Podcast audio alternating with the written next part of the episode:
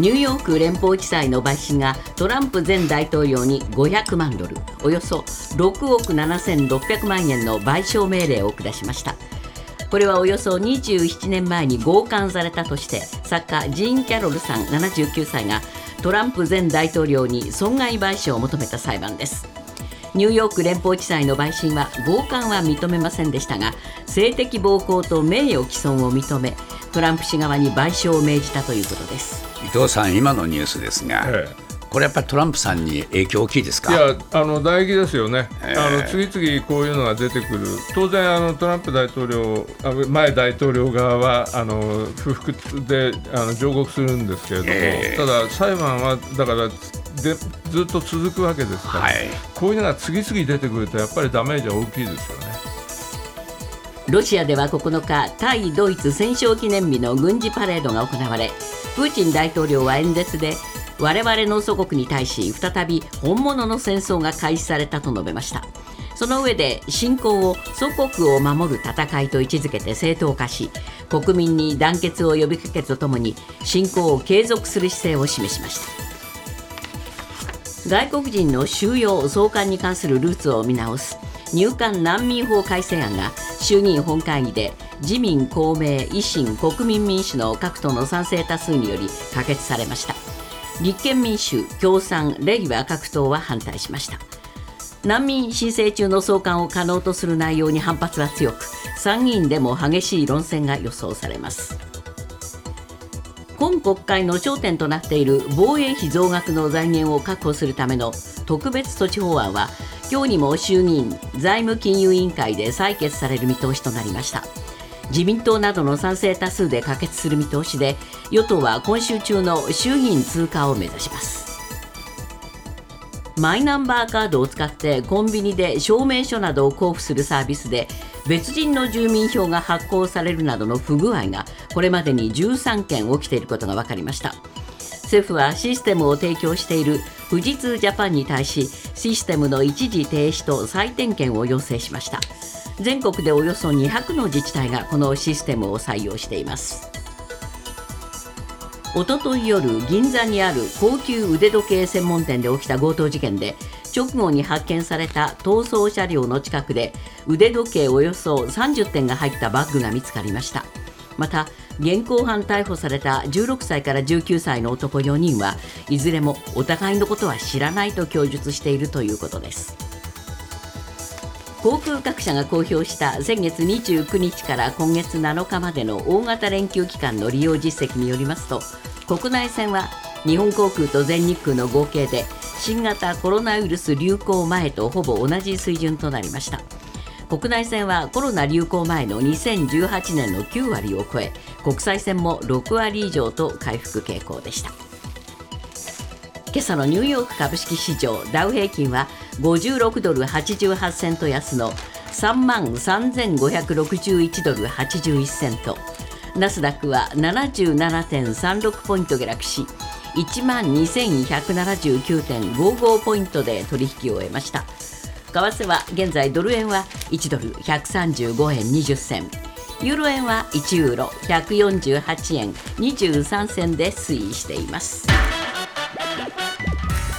続いてスポーツです。アメリカメジャーリーグ機構が選ぶアメリカンリーグの週間 MVP にレッドソックスの吉田正尚選手が初めて輝きました。今月1日から7日までの成績は25打数12安打で打率4割8分ホームラン2本8打点でした。エンゼルスの大谷翔平選手は8日アストロズ戦に3番指名打者でフル出場し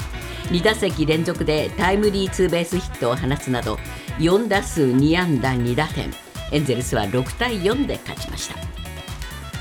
プロ野球昨日の6試合の結果です。セ・リーグ d n a 対巨人は巨人が d n a のバウアーを攻略し9対2で勝って連敗を3で止めました。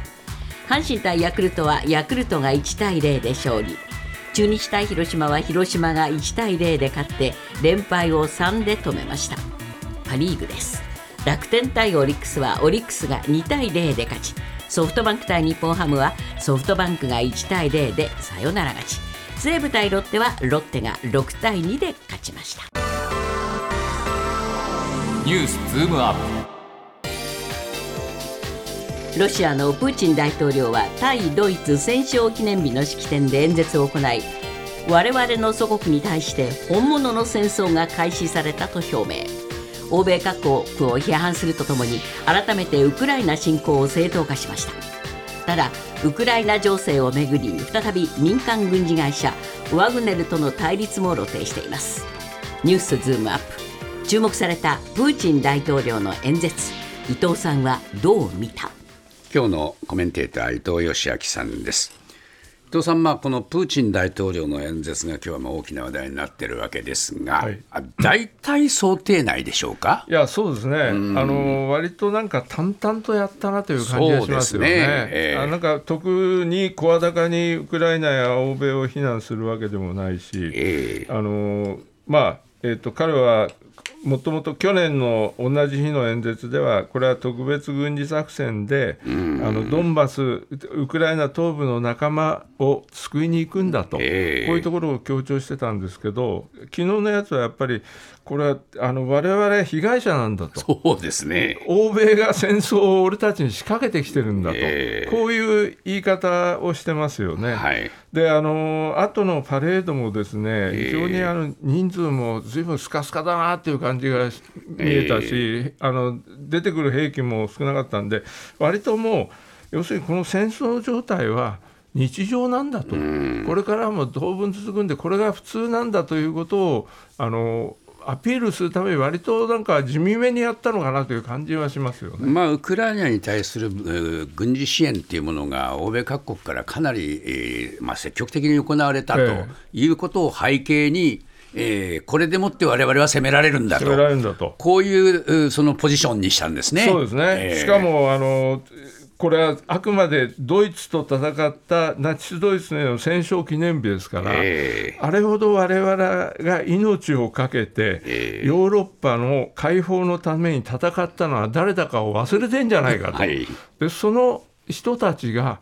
俺たちを言われなき、えー、あの非難を浴びせて、えー、えー、責められてると、うん、これは俺たちは被害者なんだと、えー、こういうだからあの新たな戦争が始まってるんだと、えー、みんなこれを跳ね返さなきゃいけないよ、あのドイツと戦った時のようにと、えー、こういう彼の論理だと思うんですよ、ね、そうですね、まあ、その演説の中で、中国を仲間に引き込もうとする意図もかなりありましたね。ありましたね、これはもう明らかにあの今、仲間としてして頼れるのは習近平さんなんだと、えー、こういうところがあると思うんですけど、えー、まああの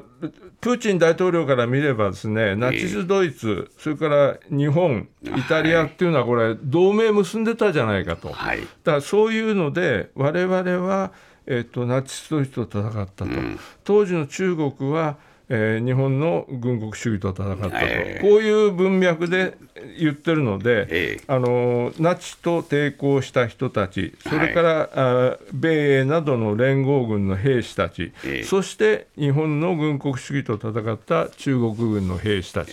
これを称賛しますと、こういう文脈ですよね、まあ、そういう文脈になりましたね。どうなんでしょうか、やっぱりプーチン大統領は、ロシアの孤立、これを恐れてますか、うん、いや、ものすごい恐れてますよね、うん、で昨日あの特に目立ったのは、えっと、彼はあのここにあの旧旧ソ連のね、えー、あのえー、仲間たちが来てくれてるというのは非常に重要だというので、あの国営放送の映像でも、あのこの、えーと、旧ソ連7か国の首脳たちをやたら映してるんですよね。はい。えー、でえっと、10年ぐらい前は、この式典というのは、それこそあのドイツのメルケル首相などね、えー、ヨーロッパの首脳がみんな来てたんですよ。はい、なんだけど、もうほとんど誰も来なくなってしまってる、えー、そういう中で、えーと、かなり圧力かけたと思いますけども、旧ソ連の7か国の首脳をが顔を揃えたと、えー、これみんなあのナチスに対して戦った仲間で彼らは我々を忘れずにちゃんとここに来てるぞということを国内向けにもアピールしたかったんだと思うんですよね。そうでしょうね。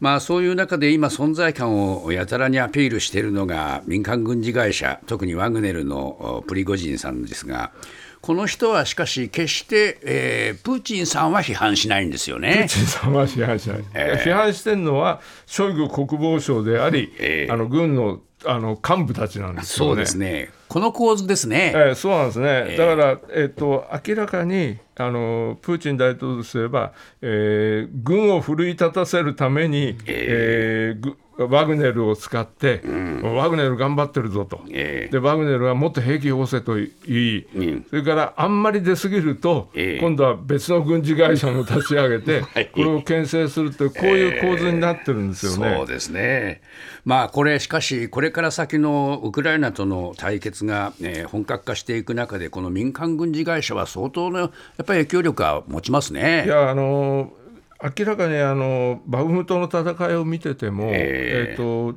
軍だけでは成り立たない戦闘になってきてるので、うん、えー、とこの民間軍事会社っていうのは、これからもあのプーチン大統領は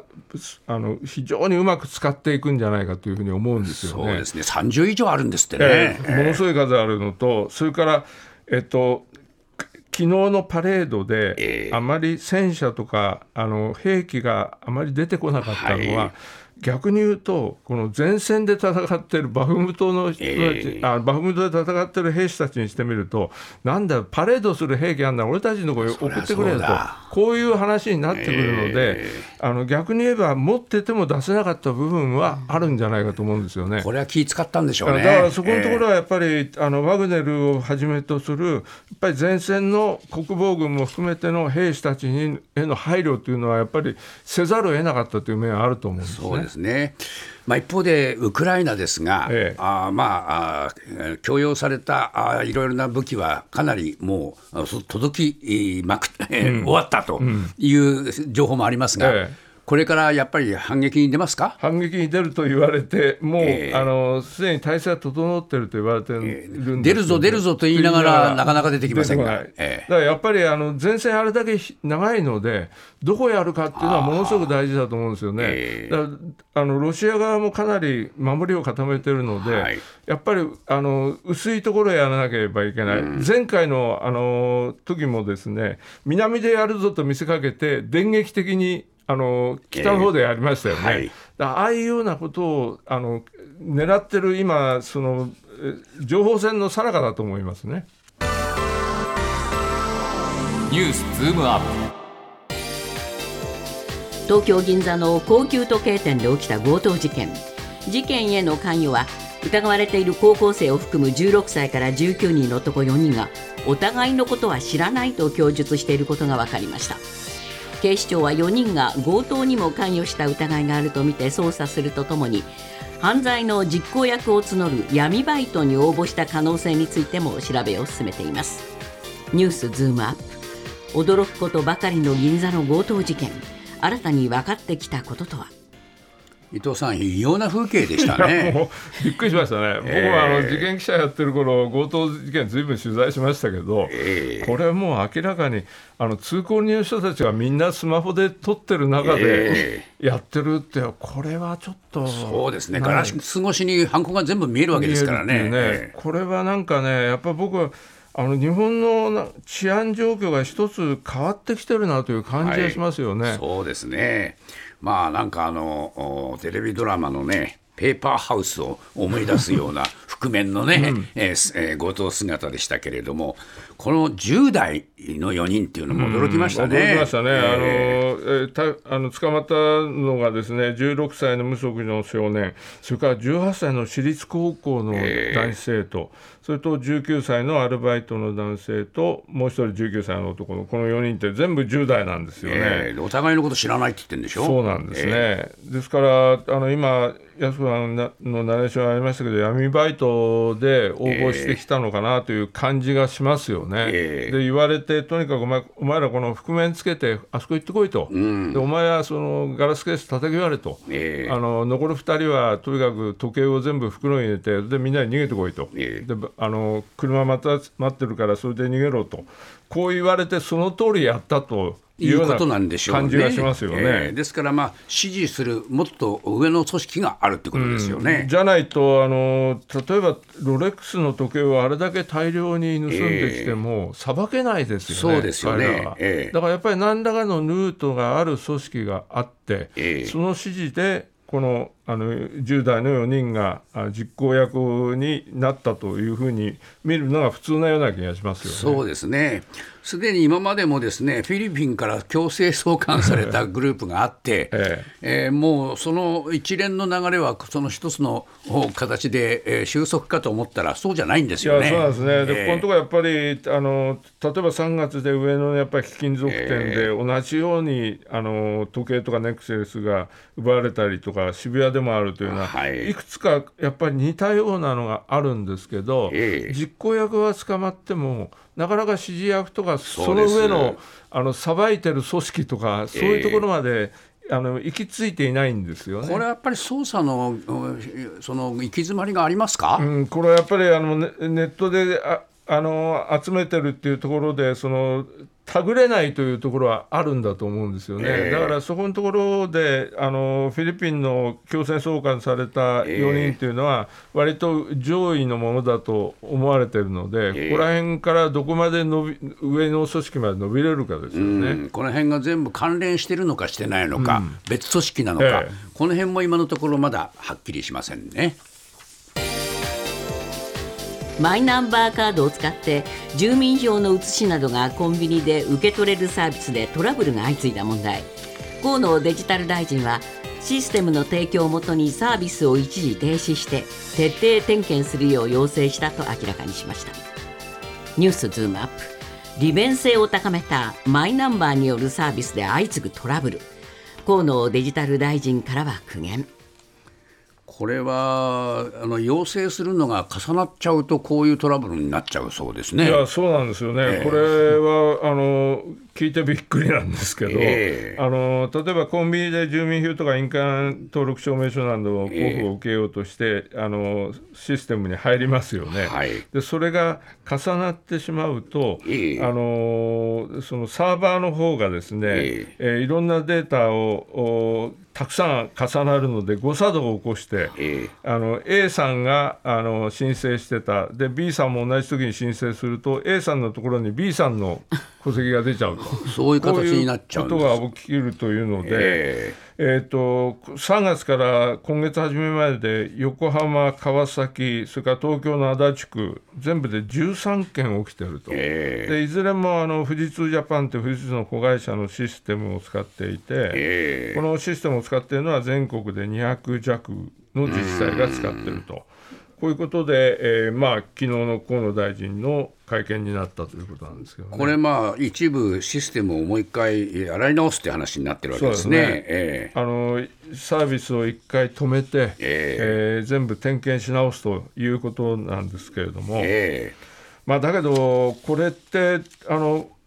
我々利用者の方からしてみると、はい、あくまで政府のシステムだから信頼できると、えー、でしかも政府がこれであの住民票取得などのサービスが受けられますよということを推奨されたので、えー、みんなこの利用者の人たちはそれでやってるわけですよね。はい、だからまさか自分の個人情報があの他の人のところに流れちゃうなんてことは思ってもいないわけですよね、それはあくまでも政府を信頼してるからで、えー、えっと、河野さんからしてみると、国が責任持ってるのはママイナンバーカード自体で、えー、そのシステムっていうのは、あの自治体が責任を持ってやるんだと、うん、それからそのあの運用に関してはその、えー、富士通ジャパンなどそのメーカーがやってるんだと、えー、こういうことで、えーと、私からその、えーと、富士通ジャパンなんかにちゃんと止めて点検しろと指示しましたよというふうにおっしゃってるんですが、はい、我々からするとやっぱちょっと違和感